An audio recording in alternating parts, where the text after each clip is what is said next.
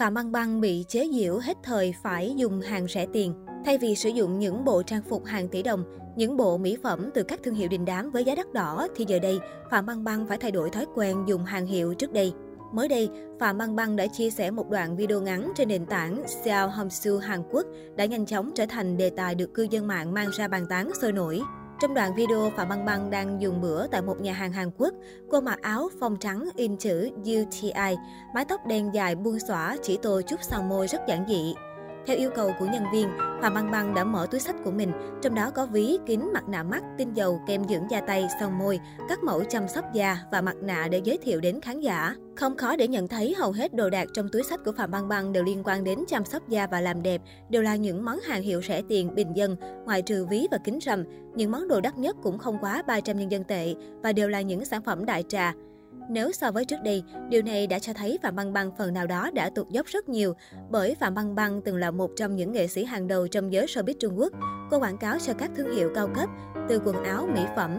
Ngoài ra, mặc dù làn da của Phạm Băng Băng trong đoạn video dù vẫn trắng và mịn, nhưng đôi mắt khó giấu được quần thâm và rãnh mắt lộ rõ.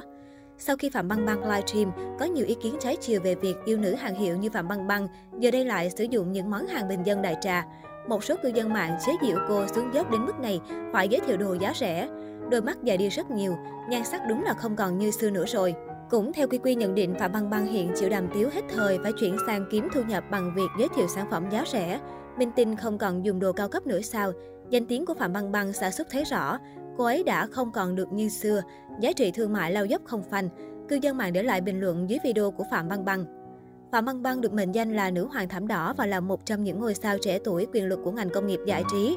Tuy nhiên, vào năm 2018, Phạm Băng Băng dính vào scandal trốn thuế, hợp đồng âm dương và bị phạt 830 triệu nhân dân tệ, hơn 2.982 tỷ, khiến sự nghiệp hình ảnh xây dựng bao năm của cô bị ảnh hưởng lớn, sự nghiệp diễn xuất đình trệ. Dù đã đóng đầy đủ thuế cũng như nộp phạt tích cực làm công tác thiện nguyện khắp nơi, nhưng sự nghiệp của nữ hoàng thảm đỏ vẫn không mấy được cải thiện.